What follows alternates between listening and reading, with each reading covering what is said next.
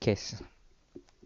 Halo semuanya, kembali lagi bersama saya Akbar Maulana di podcast Retorika saja untuk episode ke 54. Apa kabarnya semuanya? Ini direkam untuk tanggal Kemis. Eh, untuk tanggal Kemis. Untuk hari Kemis tanggal 3 Juni 2021. Apa kabar semuanya? Eh, bersama saya Akbar Maulana selama 30 menit ke depan gua akan menyampaikan keluh kesah saya selama seminggu sebagai sebuah kesempatan untuk melakukan retorika saja sebelum menjadi buat materi stand up comedy gitu. Jadi apa yang terjadi selama seminggu ini uh, gua kemarin hari ke Selasa melakukan lagi open men, melakukan lagi stand up comedy. Gue awalnya tidak yakin akan melakukan stand up comedy tapi karena udah dipanggil dan sudah disampaikan jadi ya sudahlah saya laksanakan. Dan apa yang terjadi eh, sepertinya sepertinya tidak terjadi hal yang baik gitu ya karena gue tidak cukup lucu maksud gue gue gue sih bukan gue gue tidak menyebut cukup ngebom lah tapi setidaknya ada beberapa yang gue tahu konteks jokesnya apa. Cuman gue rasa emang gue tahu sih salahnya di mana saat itu. Uh, eh, gue harus sadar bahwa konsepnya tuh nggak gitu. Jokesnya tuh lucu bukan karena jujur doang, tapi harus ada sebuah pematahan asumsi. Gue baru menyadari ini ketika kemarin gue rasa memang beda ya penyampaian pas awal bikin materi itu dan kemarin gitu. Gue nggak, gue akan sebut materinya, gue nggak akan sebut materinya di sini, tapi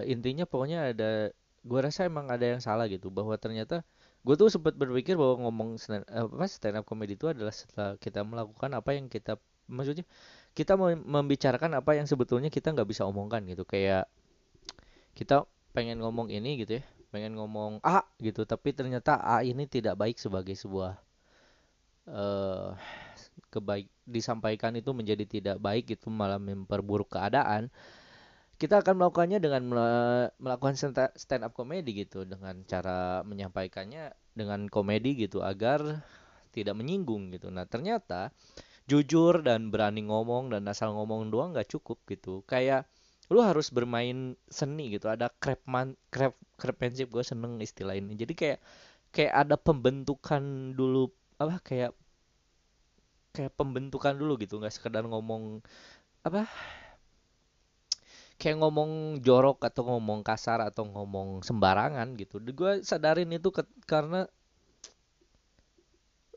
maksud gue seberapa sering sih kita menghina orang lain gitu. Kayak uh,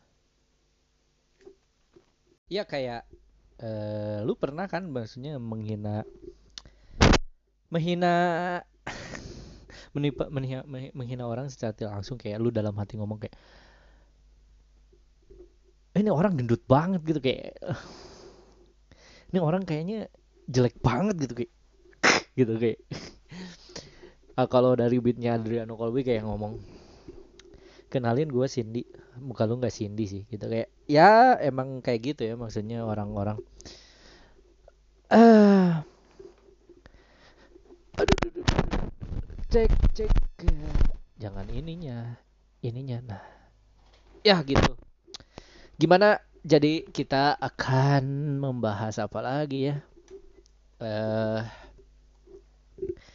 gua jadi ternyata nggak cukup uh, pois poi apa ngomong ngomong ngomong sembarangan gitu dalam stand up comedy jadi harus ada ps, uh, eh, uh, apa analogi personifikasi yang kayak gitu gitu jadi daripada lu bilang hmm, muka muka lu jelek mending ngomong kayak gue sih nggak pengen ngajak lu makan ya karena gue takut gue jadi nggak selera makannya gitu. Gue yakin ya gitu kayak pakai hyperbola gitu kayak muka lu tuh ya saking saking jeleknya kayak kayak gue ke McDonald itu kayak jadi rasanya kayak ke warteg gitu. Kayak langsung downgrade gitu eh kemewahannya kenyamanannya gitu. Ngerti gak sih maksud? Bukan bukan berarti nggak enak ya tapi nyaman soal kenyamanan. Ya maksud gua duduk di sofa sama duduk di tempat yang kayak warteg gitu kan nggak masuk nggak nggak nggak nggak sebanding lah. Terus juga yang yang gua nggak ngerti adalah kenapa ada orang yang menjadikan asbak eh apa piring itu sebagai asbak gitu. Gue sering ngalamin ini dan sering melihat ini gitu. Kayak ketika kita nongkrong uh, di cafe gitu pasti kita ada orang yang kayak naro apa naro rokok di uh, buang asap apa buang abu rokok tuh di asbak eh dia bukan di asbak tapi di piring. Ini jangan-jangan orang kayak gini ya maksudnya dia makan lewat asbak. Kayak dia ny nyeduh mie gitu ya nuangin bumbunya itu ke dalam asbak gitu kayak. Jadi kayak nggak masuk akal gitu uh, sebetulnya ada sebetulnya itu tuh nggak masalah gitu ya maksudnya kebiasaan itu. Tapi masalahnya ini tuh ada asbaknya gitu tapi tetap aja lebih milih di piring gue gak ngerti.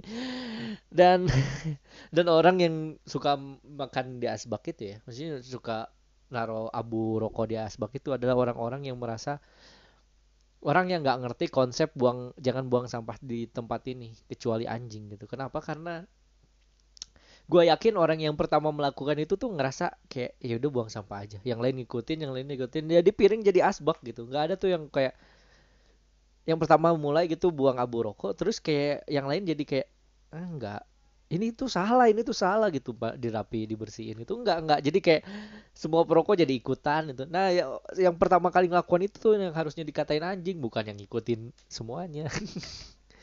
Ya enggak sih? Ya ya enggak sih kenapa ada tempat yang jadi spot buat buang buang sampah? Itu karena ada satu orang yang ngelakuin. Kalau nggak ada orang yang pertama kali ngelakuin mah nggak akan ada lagi tuh tempat buang sampah di situ. Ngerti nggak sih? Tapi ngomong-ngomong soal kebersihan ya eh, yang gua nggak ngerti itu adalah kenapa ada orang yang bisa sangat apik eh, menjaga kebersihan banget di cafe gitu. Tapi gue yakin ya orang-orang yang kayak gini lu tau gak sih orang-orang yang kayak sosokan ngebantu ngerapihin makan abis beres selesai uh, apa selesai beres makan gitu tiba-tiba bantu beresin abis abis abis makan bantu beresin abis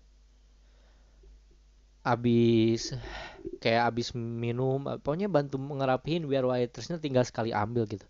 Ini orang-orang yang kayak gini gue yakin dia tuh bukan karena pencinta kebersihan gue dia tuh kayak itu tuh karena dia pengen apa ya kayak dia pengen di mulia aja di mata orang lain gitu kayak so so bang kayak merasa diri lebih baik aja gitu dari orang lain. Kenapa? Karena gue yakin orang-orang yang kayak gitu tuh sebetulnya di rumahnya juga nggak peduli gitu. Maksudnya dia juga tidak merapihkan makanan bekas makanan di rumahnya gitu. Ngerti gak sih?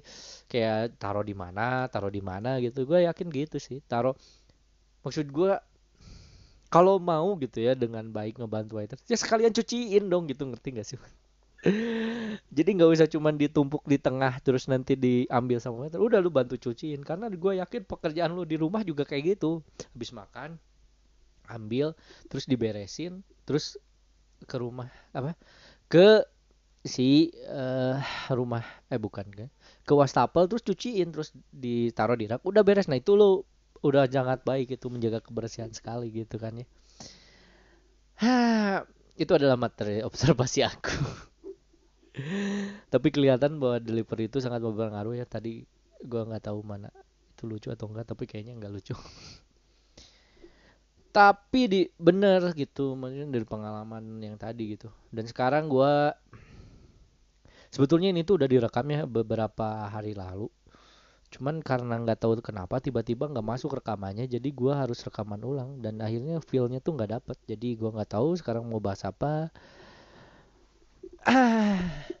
Sekarang gue ngerekam hari Rabu eh hari Sabtu.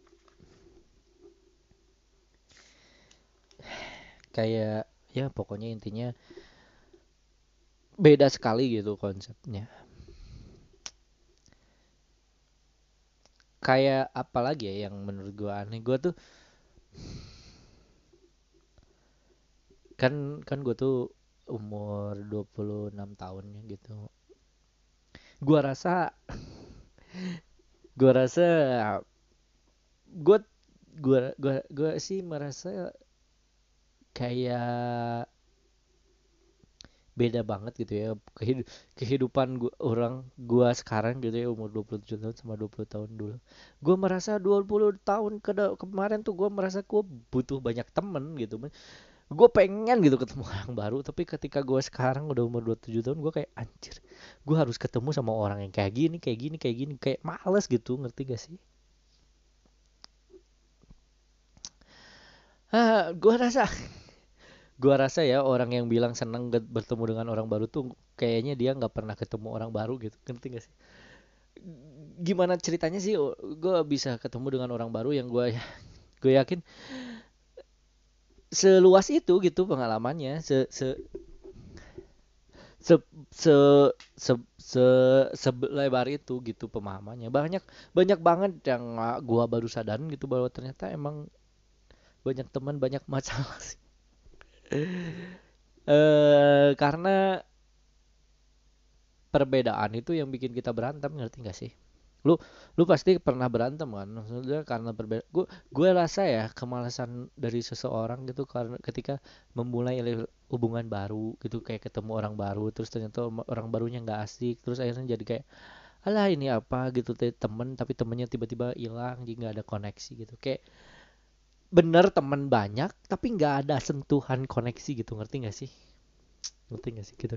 Kayak kayak temen kenal doang gitu pada akhirnya. Jadi cuman nggak ada nggak ada empati nggak ada perasaan memiliki gitu mengerti gitu. Itu yang gue rasain kayak kayak yang gue rasakan di umur kayak gini gitu.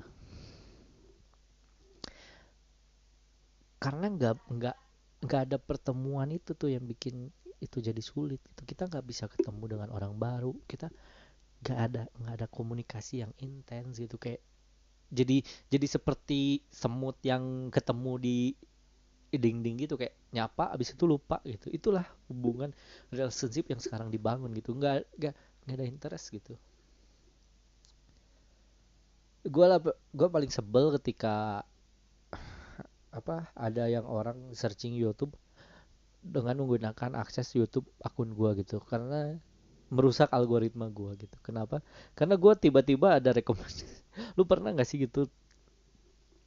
Lu yakin bahwa lu tuh nggak akan nonton ini, tapi karena lu di apa akun lu dipakai oleh orang lain, terus ternyata rekomendasinya jadi ini gitu. Gue pernah, gue bisa tahu gitu karena ketika gua buka YouTube, terus rekomendasi video yang muncul adalah tentang bagaimana sebuah mobil besar berjalan Mas, mengendarai mobil besar gitu. Bus truk gitu. kayak mengendarai truk gitu. Gue gue yakin gue nggak searching itu.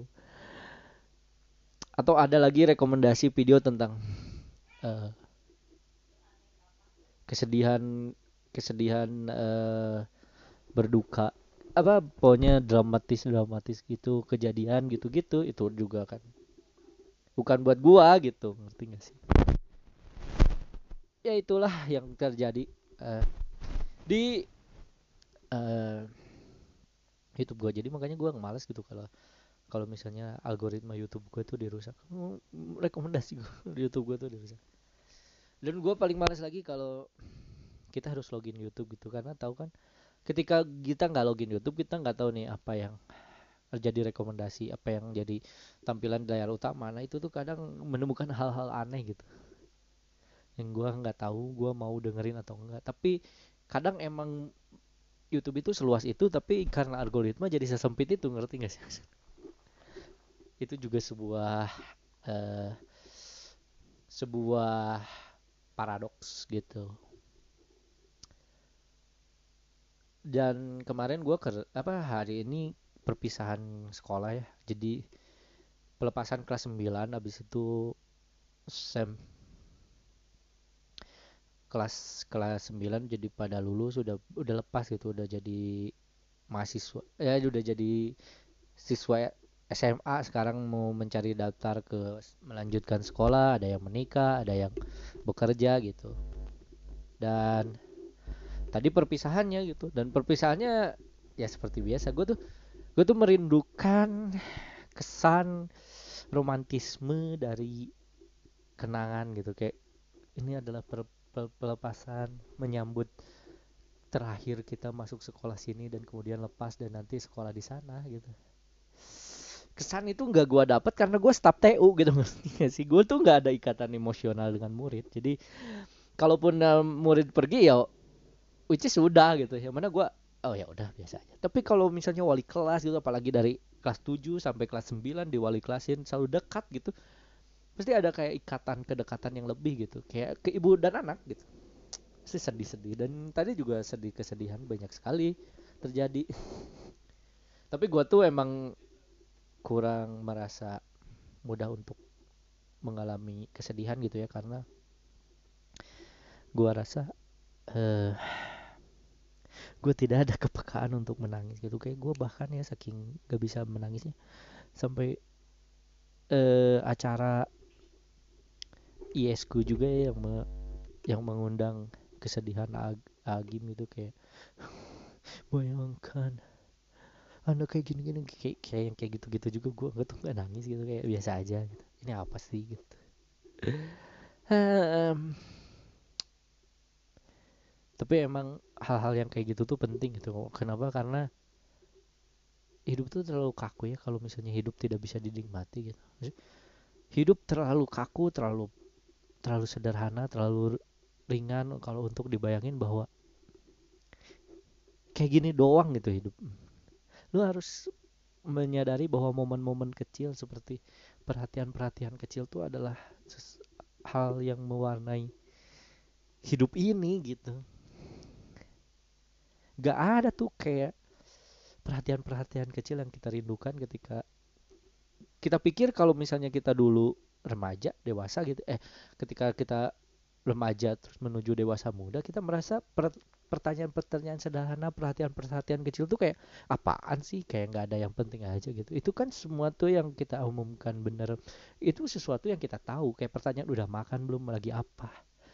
Kenapa belum makan? Pertanyaan-pertanyaan sederhana, sekadar perhatian lebih gitu. Tapi lu sadar bahwa semakin lu tua, semakin lu dewasa, lu bahwa lu menyadari bahwa ternyata itu juga diperlukan loh untuk sekedar mengingat ke empatian, ke simpatian, perhatian gitu. Karena kalau hidup cuma diisi dengan bobot-bobot yang berat-berat, pemikiran yang berat-berat dan sharing yang berat-berat, pusing kepala. Capek kepala. Energi besar itu untuk ngobrolin. Lu kebayang gak sih? Lu kebayang gak sih konspirasi? lu kebayang gak sih gitu? Maksudnya Lord Rod Langga, lu, lu, lu tahu Rod Langga begitu pusingnya dia mem, mem, membicarakan apa pun gue yakin ya pertanyaan dia kayak udah makan tuh dia yang rindukan gitu kayak udah makan belum pak palon gitu kan dia ditanya udah makan gitu kayak mungkin ini ya yang kita cari gitu. Bukan tentang Sunda Empire tentang bagaimana Sunda menguasai dunia gitu. Ini nih perhatian kecil kayak lagi apa gitu. Yang dirindukan kayak ah kayaknya udah berhenti gitu. Jangan-jangan ya jangan-jangan jangan-jangan orang-orang seperti Sunda Empire tuh kurang perhatian kurang kurang ditanya dia lagi apa dan mudah makan atau belum. Jangan-jangan ya ya gue sadari itu karena karena dulu gue waktu waktu masih muda gue juga menganggap pertanyaan itu tuh pertanyaan tolol. Gitu. Maksudnya, kamu lagi apa? Udah makan atau belum? Perhatian-perhatian kecil yang gak perlu diperhatikan gak perlu ditanya juga pasti dilakuin gitu. Tapi kenapa sekarang merasa itu tuh lebih kayak feelnya dapet gitu? Mungkin karena udah sering dihadapi dengan pertanyaan-pertanyaan rumit gitu kayak untuk mengenal aja lebih rumit dari itu gitu karena masalah dun hidup ini rumit gitu. Itu akan disadari ketika lu dewasa dong. Kalau misalnya tuh masalah lu cuman ngerjain tugas dan tugas lu lambat karena dosen itu enggak nggak mungkin. Mungkin itu nggak seberat ketika nanti bekerja punya anak dan sebagainya gitu. Jadi pertanyaan pertanyaan kamu lagi apa tuh terkesan norak dan kayak basa-basi busuk gitu. Dan gue ya gue berasumsi bahwa pertanyaan tidak ada pertanyaan yang menyakitkan. Tidak ada pertanyaan yang sensitif gitu. Kayak pertanyaan kapan nikah kapan punya anak. Itu mungkin pertanyaan sensitif. Kayak misalnya orang gemuk orang gendut gitu. Eh selamat ya udah isi. Ini gendut gitu. Isi lemak gitu. Lu pernah gak sih bertanda kayak gitu? Enggak kita saling salah paham sama pertanyaan gitu pertanyaan sensitif kayak kamu kamu kapan punya anak? Itu pertanyaan sensitif bagi orang-orang yang nggak bisa punya anak dong. Tapi gimana caranya sikapnya lebih lebih tenang gitu lebih sederhana kayak iya nih nggak apa-apa. Emang belum waktunya aja belum dikasih rezeki. Tanpa ada kayak emosi beban jiwa dan tiba-tiba ngomongin di belakang nih ini yang ini nih yang sebel nih kayak padahal tegur aja ya Mbak. kamu nggak usah deh nanya kayak gitu itu pertanyaan sensitif. Itu bisa. Ini malah ngedumel di ya udah sih. Nggak tahu. Gue beruntung sampai sekarang gue nggak masuk ke grup keluarga WhatsApp keluarga. Karena gue tahu di WhatsApp grup keluarga itu banyak yang aneh. Banyak orang yang tim punya pemikiran yang beda banget belang banget dan gua nggak bisa ubah karena itu keluarga gua dan gua kayak cukup bersabar doang bahwa itu adalah kejadiannya gua juga merasa itu salah maksudnya gua tidak seakrab dengan keluarga besar gue jadi nggak tahu tuh apa yang gue butuhkan ketika bergaul dengan mereka apakah empati, kepedulian terhadap keponakan itu tuh berbagi tentang apa yang kita punya. Gue gue tuh gue tuh masih merasa kerdil gitu di antara keluarga-keluarga gue. Mengingat gue sendiri gitu masih muda, masih gue masih merasa anak kecil gitu. Padahal kan harusnya nggak nggak merasa anak kecil orang udah gede gitu. Gue merasa tidak punya ponakan karena mungkin eh orang yang gue lak yang gue anggap saudara itu perempuan dan kebanyakan ke perempuan itu putri jadi kayak gue nggak terlalu dekat tapi nggak tahu juga sih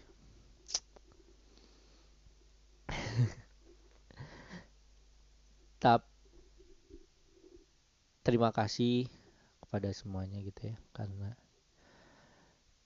masih bisa bertahan hidup gitu dengan berbagai masalah. Gua adalah sekarang gue terkenal sebagai unidentified object. Objek tidak dikenal gue tuh bukan siapa-siapa. Gue tidak dikenal oleh orang lain gue hanya orang biasa gue orang yang sedang menjalani kehidupan ini dengan apa adanya dengan menjalani aja hal yang gue hadapin sekarang ke depan dan nanti gue nggak ada keinginan gue nggak ada impian. Gue ingin apa pun uh, eh, gue nggak ada keinginan gue nggak ada impian. Gue hanya ingin menjalani hidup dengan tanpa melamun tanpa bengong tanpa ada istirahat ada jeda dari antara itu. Gue tuh gue tuh ada di posisi ketika ajar gue abis ini ngapain ya? Ajar abis ini gue ngapain ya?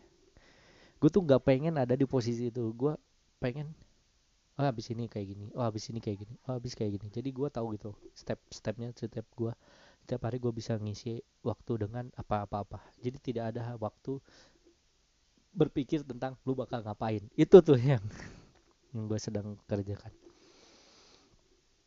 Karena apa? Karena ketika ada bengong beg itulah overthinking gue menyebar tentang pikiran tentang perempuan tentang laki-laki eh tentang perempuan tentang masa lalu tentang konflik tentang masalah dengan hubungan yang lalu tentang relationship yang rusak tentang karir yang terjadi lembab tentang masa depan yang masih abu-abu dan berwarna gelap gitu.